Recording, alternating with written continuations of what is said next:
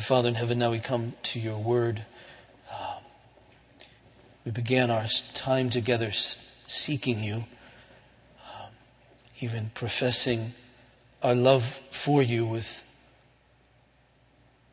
all of our hearts, all of our soul, all of our minds, all of our strength.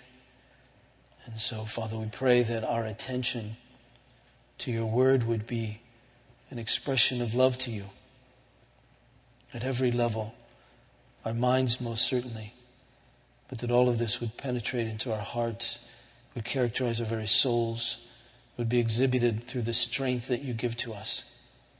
So, Father, help us now uh, to concentrate our attention, uh, to hear from you. This we pray. In Jesus' name, amen. Turn, please, to Acts and chapter 8. Acts chapter 8, please.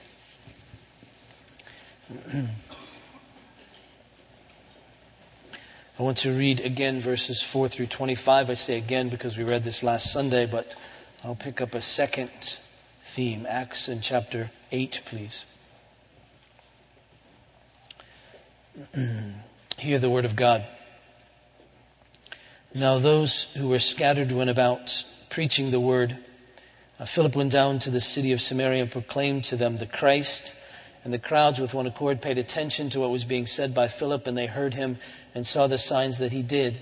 For unclean spirits came out of many who were possessed, crying with a loud voice, and many who were paralyzed or lame were healed. So there was much joy in that city.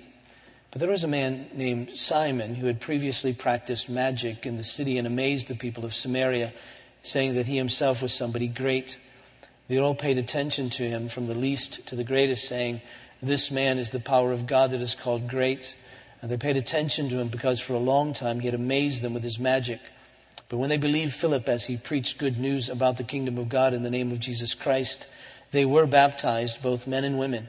Even Simon himself believed, and after being baptized, he continued with Philip.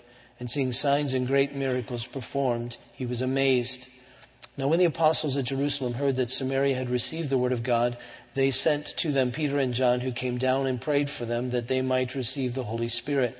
For he had not yet fallen on any of them, but they had only been baptized in the name of the Lord Jesus. Then they laid their hands on them, and they received the Holy Spirit. And when Simon saw that the Spirit was given through the laying on of the apostles' hands, he offered them money, saying, Give me this power also, so that anyone on whom I lay my hands may receive the Holy Spirit. But Peter said to him, May your silver perish with you, because you thought that you could obtain the gift of God with money. You have neither part nor lot in this matter, for your heart is not right before God. Repent therefore of this wickedness of yours, and pray to the Lord that, if possible, the intent of your heart may be forgiven you. For I see that you're in the gall of bitterness and the bond of iniquity. And Simon answered, uh, Pray for me to the Lord that nothing of what you said may come upon me. And now, when they had testified and spoken the word of the Lord, they returned to Jerusalem, preaching the gospel to many villages of the Samaritans. Now, you remember, if you were here last Sunday, that I mentioned that there are two things that, for me at least, are startling in this passage. The first is what we considered last Sunday, and that is that there was a delay in the coming of the Spirit from the time the Samaritans were converted, that is, believed, and, and when they received the Holy Spirit, when the Holy Spirit fell upon them. Uh, I said that was startling because uh, it seems, as we're reading through the Old Testament, that the promise of the Spirit would come when the Messiah came, that it would be fulfilled at a point in time, and, and that people would live in that, in, that, in that sphere, that realm, that life of the Holy Spirit. Um, and, and we, we see the promises of Jesus in the Gospels. We see the promise of Jesus in Acts 1 8 that the Spirit would come upon them. We see it happen on the day of Pentecost. Um, and, and thus, we would expect from that time forward that when people come to faith, uh, that they would receive the Spirit, that He would fall on them just as He did on that day of Pentecost, that they, there would be a baptism in the Spirit as Jesus had promised, and people would be His witnesses, powerfully be His witnesses uh, all over the world. And, uh, and, and, and thus, as we are walking through the book of Acts in chapters 2, 3, 4, 5, 6, 7, uh, we expect all those of whom it is said they were added to their number, that they also received this baptism in the Spirit, that they received the Holy Spirit, the Holy Spirit had fallen on them. We have no indication that he hadn't, no other, no other word to say that there was a time delay or any of that. And now we come to Samaria, and we see that Philip clearly preaches the true gospel of the kingdom. Um, we see that they believe, we see they're baptized, and yet the Spirit of God had not fallen upon them, and we wondered why. And, and Luke, who writes this book of Acts for us under the power of the Spirit, doesn't tell us why. He just reports the facts. And the facts are that the Spirit hadn't come yet. But Peter and John, the apostles in Jerusalem, uh, hear about what is going on in Samaria. And so they send Peter and John. The exact uh, reason they sent them, we're not quite sure. Luke again doesn't say exactly why they came. Curiosity, check it out, because they knew the Spirit hadn't fallen. We don't know. But when they do come, they pray, they lay hands on these Samaritan believers, and they receive uh, the Holy Spirit. The best we could figure as we, as, we, as we study the passage, as we study the scripture, as we read throughout church history, as the church fathers and others throughout history have understood this passage, is to think this that because it's so unusual to have this time delay between conversion and the, and the Spirit coming upon those who believe, that it is perhaps for Peter and John that the Spirit was delayed, not because of the Samaritans or not because of any defect in Philip's preaching, but rather for them, so that they would see that these Samaritans, a group of people that Jewish people hated and were hated by, it was reciprocal, it was it was a mutual hatred, uh, that they too could be ones who could be converted. And once converted, they would receive the Spirit as well. And once converted and receiving the Spirit, that they would be one together. Because in doing it this way, God not only furthered the gospel, but He brought unity to the church at the same time. God is never interested in having two churches, He just wants one body of Christ. And so when people who are natural enemies come to faith, then the gospel does what no government and no law can ever do. That is, he can bring these natural enemies together. And he must, else it's not the gospel, else it's not the truth of Christ. And so we have to think and realize, and again, we've worked our way through this, but just to review that when those people come to faith who are very different than we are, in fact, we may have something against them. In fact, we may not like them. Whether it be a political dislike, whether it be a cultural difference and dislike, whether it be uh, that they're richer than we are and we've never liked that group of people, or whether they're poorer than we are and we've never liked that group of people, or whether they're better educated than we are and we've never liked that group of snobby educated people, or whether they're less educated we, than we are, we've never liked those people who can't uh, agree their verbs and their, their, their subjects. Uh, and so, uh, no matter what that is, whether they're Democrats or Republicans or communists or whatever, when they come to faith in Christ, then we're one. And God joins us together as His people to love each other. And so we need to realize that, right? And not only that, we need to realize that when the Spirit of God comes upon us, it's visible in the sense that there's something recognizable, there's something different about us as people who believe and, and have the Spirit of God, therefore.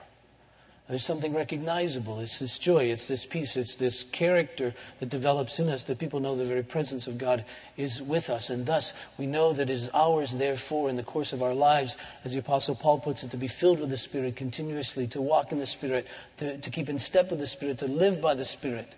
And thus, we realize that we must continue to pray that God will fill us. And in our praying that God will fill us, it isn't so much that we're, that we're worried about being emptied all the time, and so He has to keep filling us so we're emptied, but we're asking Him to enlarge us. Remember that prayer from Psalm 119, where the psalmist prays, I will run the way of your commandments because you will enlarge my heart. And that, you see, what happens when the Spirit of God continues to fill us. He increases our capacity to know Him and to love Him and to live by, through, for from him. Right? So that was the first thing that startled. So I'm less startled now when I read Acts chapter 8, at least to that point. But the second thing that startles me is this man, Simon. He's a curious one. Um, it's not so startling that, that when, again, Philip and John come, that, uh, that he's amazed by them because he's a magician. And, and the scripture tells us here that, that he was a magician of great notoriety. You get the sense that, that everybody knew him. You get the sense that he was highly respected. You get the sense that people were amazed by the things that he could do. And you, and you get the sense, perhaps even, that he was quite wealthy, that he was good at it. And, and thus, that not only did he have position among them, but he had power among them and wealth among them and all of that. Um, and so here he was, this, this man Simon. He was amazed at what Philip did. Luke tells us that he believed and was baptized. Now, Luke doesn't give us any great commentary on that until we get, get later. And, and if, if, if this passage ended in verse 17, then there wouldn't be anything to it. Because verse 17 simply says, Then they, Peter and John, laid their hands on them and they received the Holy Spirit. And we would think that Simon was part of that, and we would say, Cool, this, this magician, this occultish pagan, uh, uh, was converted, received the Holy Spirit. What a great triumph of the gospel. But Luke doesn't end it at verse 17 because the story doesn't end at verse 17 with Simon. Something else takes place. Notice verse 18. Now, when Simon saw that the Spirit was given through the laying on of the apostles' hands, he offered them money, saying, Give me this power also, so that anyone upon whom I lay my hands may receive the Holy Spirit. But Peter said to him, May your silver perish with you, because you thought you could obtain the gift of God with money. You have neither part nor lot in this matter, for your heart is not right before God. Repent, therefore, of this wickedness of yours, and pray to the Lord that, if possible, the intent of your heart may be forgiven you. For I see that you're in the gall of bitterness and the bonds of iniquity. And Simon answered, Pray for me to the Lord that nothing of what you said may come upon me. And so you get the impression that Simon's faith, Simon's belief, and even his baptism are spurious at best. And you wonder, what's, what's with him? Because the rebuke, the response of Peter is, is incredibly harsh. In fact, it comes in the very way that an Old Testament prophetic curse would come. First, he sees the very arrogance of Simon to think that you could buy this gift of God. Not only was he amazed at what Philip had done and the miracles and all of that and the power of, of, of that Philip seemed to have over these demons and so forth, but he was also enamored with the fact that when Peter and John came, it appeared to him that by their hands, that they had the authority, they had the power to lay hands on this group of people, and from them would flow this Holy Spirit that gave this power. And so, so Simon's no doubt thinking, that's great, I want some of that, I want that. In fact, if I don't get that, and all these other people have the power that Philip had, then it puts me back a bit. So I not only need that power, but I need the the control of that power. I need to be able to be the one through whom that power is given. Now, for Peter and John, that's preposterous. Because they know it wasn't their hands. These were the same hands they had in their pockets walking from Jerusalem to Samaria. So they knew it wasn't their hands. They knew that the laying on of hands was just their way of identifying with this group of people, saying, Come, gather around. Because they knew that they hadn't received the Holy Spirit by anybody laying hands on them. They would know that others who had come to faith hadn't received the Holy Spirit because of their laying on of their hands. In fact, Peter would experience it in two chapters when he goes to the household of Cornelius and he's preaching and the Holy Spirit comes on them and he never touched them. And so it isn't their hands per se, and it isn't them because they know that the Spirit, the Holy Spirit, is a gift. It's the gift of the Father to those who believe. And so they knew it wasn't them in that sense they knew that if they took money for it, they'd be stealing because they didn't have the authority even to sell that. That was a God thing. That was something God did. The Spirit of God comes as His own sovereign, His own sovereign will. He's King, and so He's God, and so they knew they couldn't sell it anyway. But this is what Simon wanted. They would see that arrogance. But you see, not only that, it showed that he had no change of heart. Peter sees that, and he says for him, Verse 21 You have neither part nor lot in this matter, for your heart is not right before God. He realizes that in all of this, really, Simon's heart was never changed. Simon wants exactly what he always wanted. He doesn't want God, he never did. What he wants is position. What he wants is the ability to amaze. What he wants is his place in that particular city amongst that group of people. And he realizes that he can't have it unless he has what he thinks Peter and John have, which is the authority to dispense the power of God, because Simon was known as the one who was indeed the power of God. And so now, in order to keep that up, he's got to get it some way. And all that he knows is let me give you money, let me, let me buy this. Because that's was how it was done in his culture. As a pagan magician, he would buy magic spells from other magicians that would go through, and it worked for him. And so he, he wanted to do that with Peter and John. And of course, Peter saw right through his heart. And again, you get the sense there was no change of heart. There was no change in Simon. He really didn't believe. He was baptized, which we won't go into that. So, any of you putting your faith in your baptism, just flush that.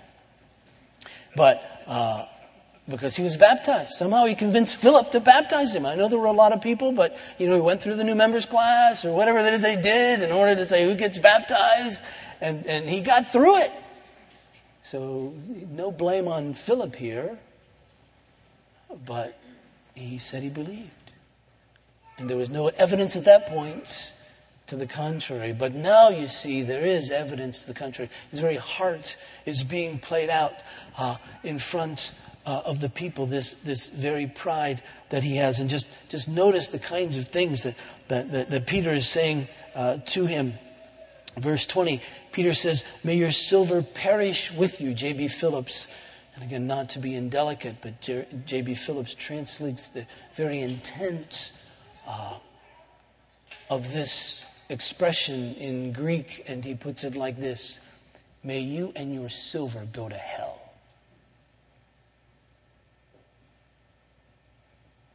harsh words. And then he says, You have neither part nor lot in this matter. That little expression, part nor lot, means you have no partnership in the gospel. You have no lot, meaning you have no ownership in this matter. It's here, you're there. Those are real estate terms, really. And so to have part and lot in a piece of property means that you have partnership, ownership of that piece of property. You have every right to be on that piece of property. But if you have no part nor lot, it means the property's here and you're trespassing if you come on it. And so he was over there in regards to the gospel. He was over there in regards to the Holy Spirit. So Peter's saying, You're outside of all of this, and we're now just realizing it. And then he, he tells them that he should repent of this wickedness and pray to the Lord. And he uses this little expression. He says, if possible, that God will forgive you. And, and we kind of bristle at that because we think, what do you mean? Uh, if, if possible. Um, and really, he's saying, if possible, because uh, this is a, uh, a curse, this expression that you have within you, uh, the gall of bitterness and in bondage to iniquity. In Deuteronomy uh, 29, Moses, uh, speaking on behalf of God, uh, puts out this expression. He says, Beware lest there be among you a man or woman or clan or tribe whose heart is turning away today from the Lord our God to go and serve the gods of those nations. Beware lest there be among you a root bearing poisonous and bitter fruit. One who, when he hears words of this sworn covenant, blesses himself in his heart, saying, I shall be safe, though I walk in the stubbornness of my heart. This will lead to the sweeping away of moist and dry alike. The Lord will not be willing to forgive him, but rather the anger of the Lord and his jealousy will smoke against that man, and the curses written in this book will settle upon him, and the Lord will blot out his name from under heaven. And you get the sense that this is how Peter was understanding Simon's position, that his heart hadn't changed, that he really didn't want God. What he wanted was what he always wanted. And worse than that, he now wanted to use God to get what he always wanted. And you get this, you know, you can just hear the tumblers in Peter's mind begin to click. And he's thinking the curse of Moses. Repent. And if it's possible, God said in the Old Covenant he wasn't going to forgive that kind of a person. But if it's possible, then perhaps God will forgive you because what you're living is in the stubbornness still of your own heart. And, and we understand that. We understand the very essence of that. It's his, his, his own pride. And we don't speak that as a word of judgment from us to Simon because we know that. We know that's true in us. And we know the only one who can conquer that pride is God Himself by a change in the disposition of our own hearts.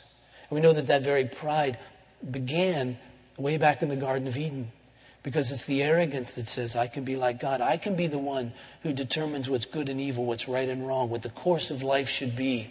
And, and I'll use anything, even God, to achieve the course of life that I'm laying out. That's that kind of pride. And that can't exist in the presence of God. C.S. Lewis, in the, you know this book, Mere Christianity, calls it the great sin. Let me just read a bit. He says, according to Christian teachers, the essential vice, the utmost evil, is pride. Unchastity, anger, greed, drunkenness, and all that are, are mere uh, flea bites in comparison. It was through pride that the devil became the devil. Pride leads to every other vice. It's the complete anti God state of mind because it says, I am. He goes on. Does this seem to you exaggerated? If, if so, think it over. I pointed out a moment ago that, that the more pride one had, the more disliked, the, the more one disliked pride in others. In fact, if you want to find out how proud you are, the easiest way is to ask yourself, how much do I dislike it when other people snub me? Or refuse to take any notice of me? Or shove their oar in? Or patronize me? Or show off? The point is that each person's pride is in competition with everyone else's pride. It's because I wanted to be the big noise at the party that I'm so annoyed at someone else being the big noise. Now, what you want to get clear is that pride is essentially competitive. It's competitive by its very nature. While other vices are competitive only, so to speak, by accident, pride gets no pleasure out of having something, only out of having more of it than the next man.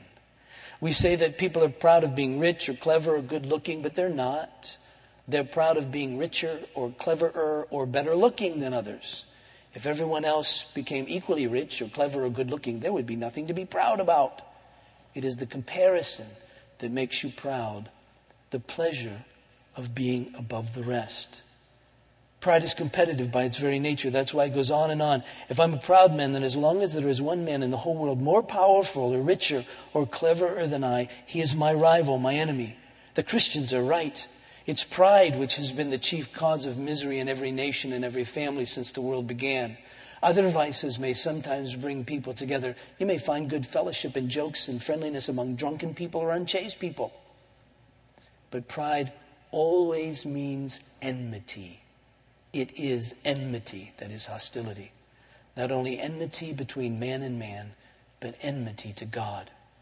In God, you come up against something which is, in every respect, immeasurably superior to yourself, unless you know God is that, and therefore know yourself as nothing in comparison. You do not know God at all. As long as you're proud, you cannot know God. A proud man is always looking down on things and people. And of course, as long as you're looking down, you cannot see something that is above you. And you see, for Simon, he was always looking down. He was always saying, I have to be up and you have to be down. And if you have that power, I have to have it because if you have it and I don't, you're up and I'm down. And so he had to buy it, he had to get it, he had to use whatever way he did because his point wasn't to know God. His point wasn't to submit to him. His point wasn't to humble himself before God and worship. His point was to get what God had so that he himself could be worshiped. Jesus, of course, knew this. better than the rest. In John in chapter 5, Jesus, in speaking to a group of proud people, he said this, verse 44. How can you believe when you receive glory from one another and do not seek the glory that comes from the only God? Well, of course.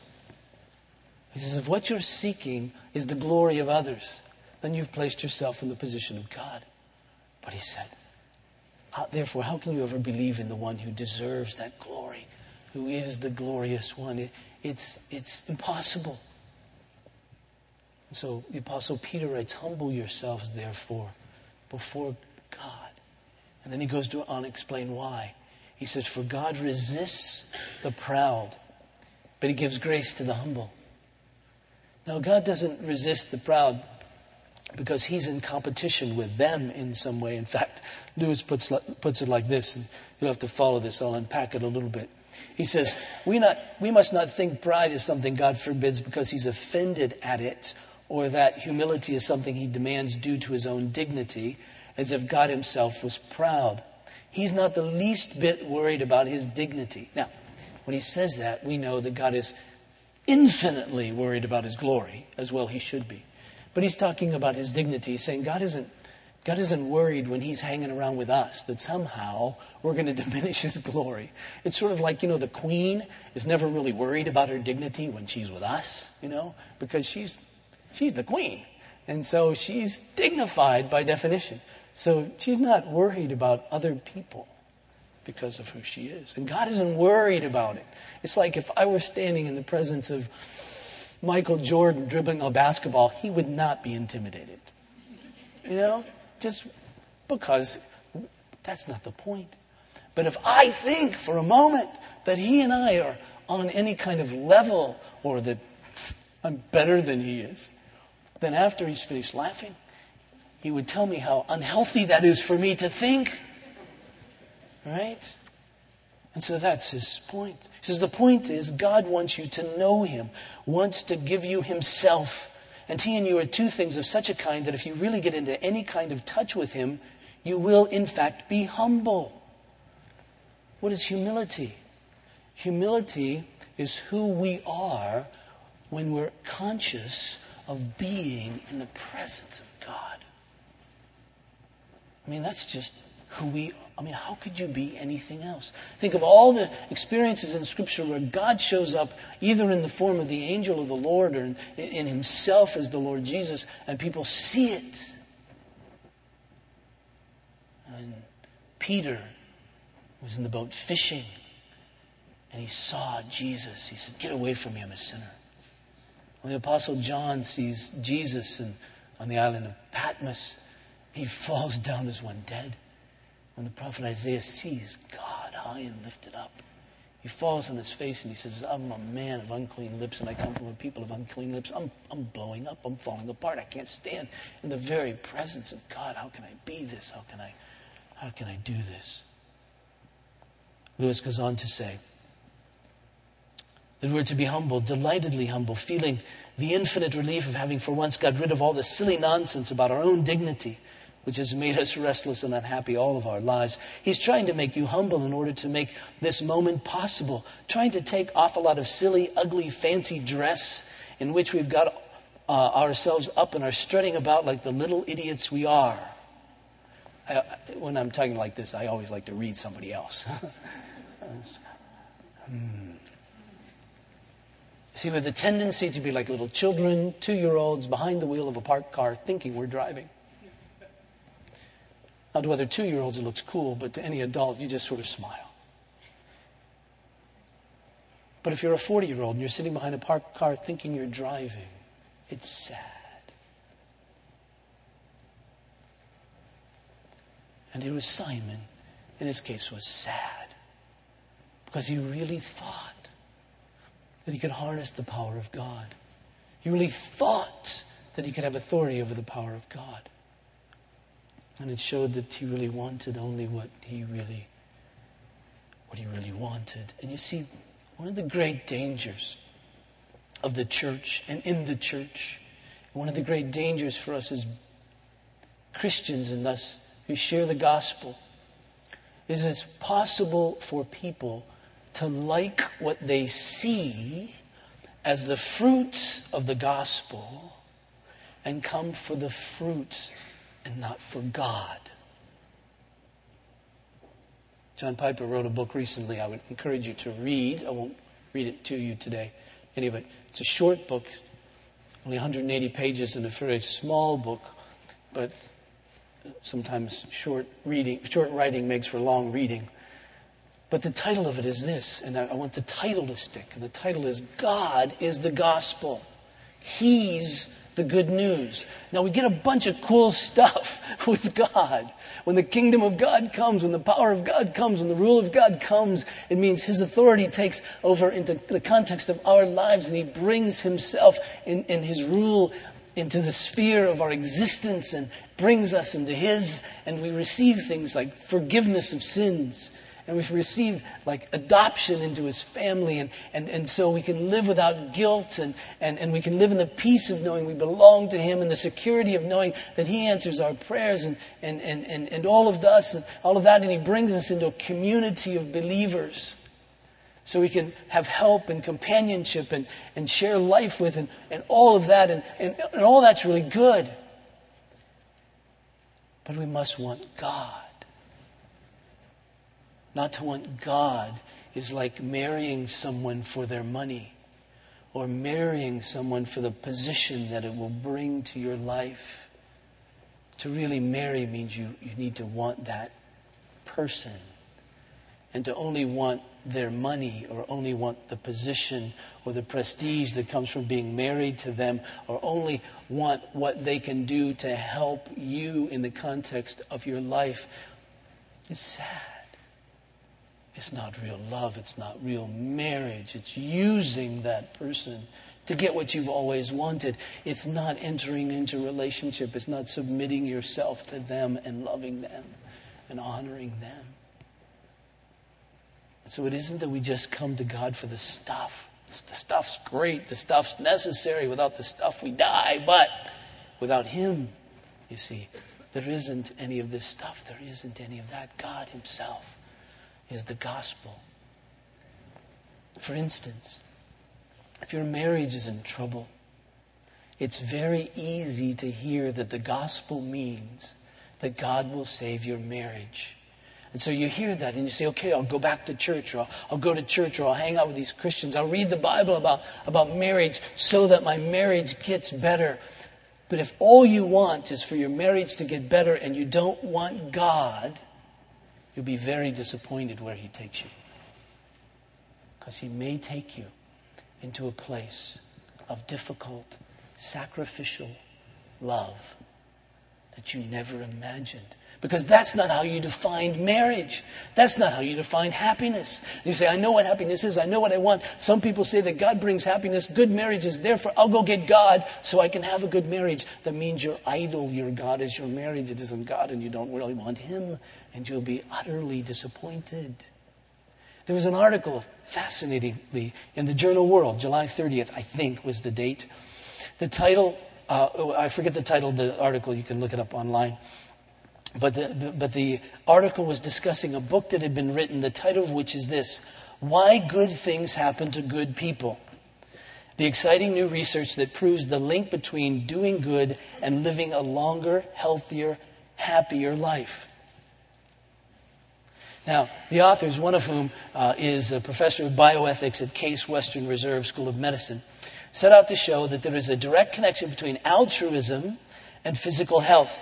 A 2005 study from Stanford University, for example, found a link between volunteerism, volunteerism and later mortality among the elderly. That is, if you volunteer, if you're a good person, if you do all these good things, you're likely to live longer. A large survey of teenagers in Vermont found that those who volunteered were less likely to engage in risky behaviors, and a British study uh, uh, that the authors call truly remarkable uh, found that neighborhoods that had high rates of volunteerism were found to have lower rates of crime, better schools, and happier, healthier residents. So, you know what one of the dangers of the church is? This is a healthy place, generally speaking. If you've been abused in the context of your life and you enter into a church, you're likely to find a place of safety. If you want volunteerism, if you want to be a do gooder, come to church. You can change diapers in the nursery, you can feed the poor, you can go on mission trips and help them build things, you can do you can give money, and we'll encourage you in all that. And you might feel happier. In fact, you're likely to. That just makes sense. You're likely to live a healthier life, a less risky life in certain places, and to be around a group of people who are healthy and happy and all those kinds of things. But that isn't the gospel. And so if you come for that and you miss God, you miss being in His presence, you miss being humbled by Him, you miss seeing that your issue is the fact that you're really spiritually bankrupt, as Jesus put it. That you have really nothing to offer other than your rebellion against Him for all these years. And that what you need is life from Him. And you need life His way. And you need to submit to Him utterly. Then you've missed it. And we see this. We see people coming to church for various reasons. Their kids, they have kids, so they come back to church. Why? Because I want my kids to grow up in church. Why? Because I want them to do drugs and I don't want them to have sex. Well, I don't either. But that's not the gospel. And so, if you come for that, there'll come a time when church will get wearisome, church will get burdensome. Remember, there was a group of people Jesus had fed 5,000, more than that probably. That's the number we have of men who were there. Fed 5,000 people with just a little bit of, little bit of food. And they were, they were amazed by that. And so they came back after Jesus. And Jesus said, I know your heart. I know what you want. You want bread. But if what you want is bread, you've missed it. That's not the gospel. I'm the gospel. I'm the bread of life. What you need is me and all that I am. And when Jesus began to explain what that meant, he says, You've got to eat of me, and you've got to partake of me, and you've got to live in me. Then the scripture said that many who were his disciples, that is, who had been his so called disciples, that had walked around with him, that they actually then left him. And he said to his apostle apostles, He said, You can leave too. He said, How can we? You have the words of life. They got it. They got that it wasn't about the bread. They said, if you never give me another piece of bread for the rest of my life, I can't leave you because I get it. I see that that's who you are. When Jesus told the parable of the soils, I like it better than the parable of the sower because it's about the soils. And there was some stuff in a couple of those soils that kept the gospel out. And there was a definition of the heart. There were rocks and thorns in that heart that never left, that were never submitted, that were never cleared out. And so the gospel itself was never able to take root because they never really wanted the gospel. On the rocky soil, what happened? Well, it appeared as if the plant grew up real quickly, but, but what happened? When the heat came, it died. Why? Because there wasn't any root, because there was something in the soil that kept it from growing. And in the same way, you see, if, if in our heart are rocks that we treasure and value, that really define who we are, the gospel can't grow, it won't grow, the rock's got to go. Now, it may look like you get it for a while and springs up with joy, even, because your marriage is in trouble, so you go to church, and, and for a while things seem to get more fixed and it's just better. Or your kids are in trouble, you go to church, they start hanging out with some other kids, get out of that crowd, and, and things seem to go better. But when God calls you to Himself, and says, Humble yourself before me and follow after me. You go, Oh, no, no, no. That's not what I wanted. I just want to have a nice little happy marriage. And I got the white fence, and the wife's happy with me. We did a vacation this year. She doesn't yell at me anymore. I'm fine, thank you very much. All this other stuff I don't really want. Uh, then what happens? Or if there's thorns in the way, the cares of the world, the things of the world. What you really want is the, is the prestige and the power and the position and the money and all of that that the world offers. And that's really what you're after. And so going to church helps that for a while because people think you're a good person. You go to church. and, and you clean up your act a bit and you're more moral than you were before. And people go, that's impressive. And you start to give away stuff and you start to help other people. And people go, that's really impressive. But when the real call of God comes, is I want you to humble yourself before me and admit your sin and admit your need and, and come to me to love me and to honor me. And maybe people aren't so happy about your altruism anymore, and maybe it's becoming a struggle to be that person. You say, wait a minute, wait a minute, wait a minute. I don't want the gospel. I don't want God. I want to be honored. I want riches, and now you're demanding more of me, and I don't have those riches anymore, and it's taken away. So that isn't the gospel. So it's easy to look down on Simon and say, what a jerk. Then we have to look within and say, why am I here? What is this all about? And God says, I want you to come. I want you to come to me. I want you to see me. I want you to understand who I am. And so he tells us about himself in the scripture and he gives us pictures of himself and, and all of that and experiences with him. But not only that, of course, we see, the scripture tells us, the very glory of God in the face of our Lord Jesus Christ. Do you remember that was the night that Jesus was betrayed? He was with his disciples and we were about to see Jesus in his fullness, and he said, This bread, this is my body, which is given for you. Do this in remembrance of me. And the scripture says that he took the cup.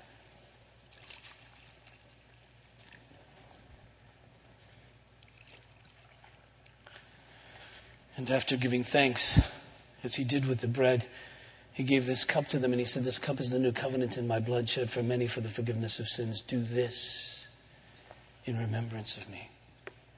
And you see, as we think upon Jesus first and foremost, what do we see?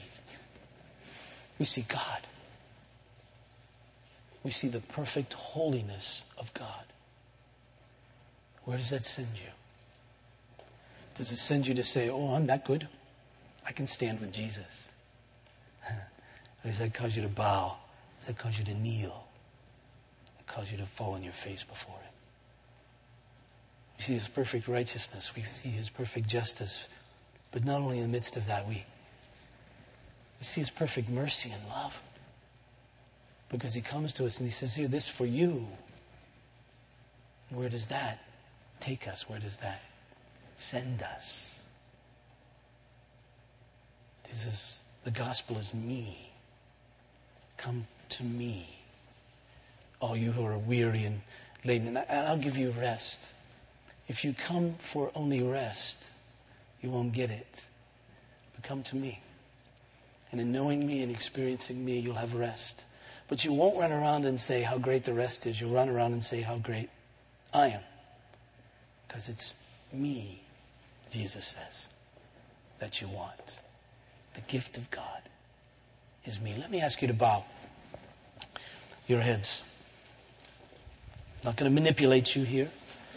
No fancy smancy. Just want us to pray. Father in heaven, I want to lay myself before you. And I desire for you and by your Spirit to look into my own heart look into our hearts individually, collectively, even as a church, and reveal to us why are we here? Why do we claim the name of Christ? I pray, God, that while we're thankful for the blessings, we're thankful for the promises, we're thankful that all of the promises are yes and amen in Jesus that you are the one we desire. We desire to know you and to be known by you. We desire to live with you. And God, we desire this prayer of the prophet to be true of us as well. That though the fig tree should not blossom, nor fruit be on the vines, the produce of the olive fail, the fruit, the, the field yield no food, the flocks be cut off from the fold, and there be no herd in the stalls. Yet I will rejoice in the Lord. I will take joy in the God of my salvation. For God the Lord is my strength. He makes my feet like the deer. He makes me tread on high places. And so, Father, I pray that for whatever reason may be the felt need for which we come, that you be the real reason. And even though all the stuff is taken away, that still we rejoice in you. Father, as we began, the question was raised Whom do we seek? We said, We seek the Lord our God. The question was raised Or do we love the Lord our God with all of our heart? We said yes. Do we love the Lord our God with all of our soul? We said yes. Do we love the Lord our God with all of our minds? We said yes. Do we love the Lord our God with all of our strength? We said yes.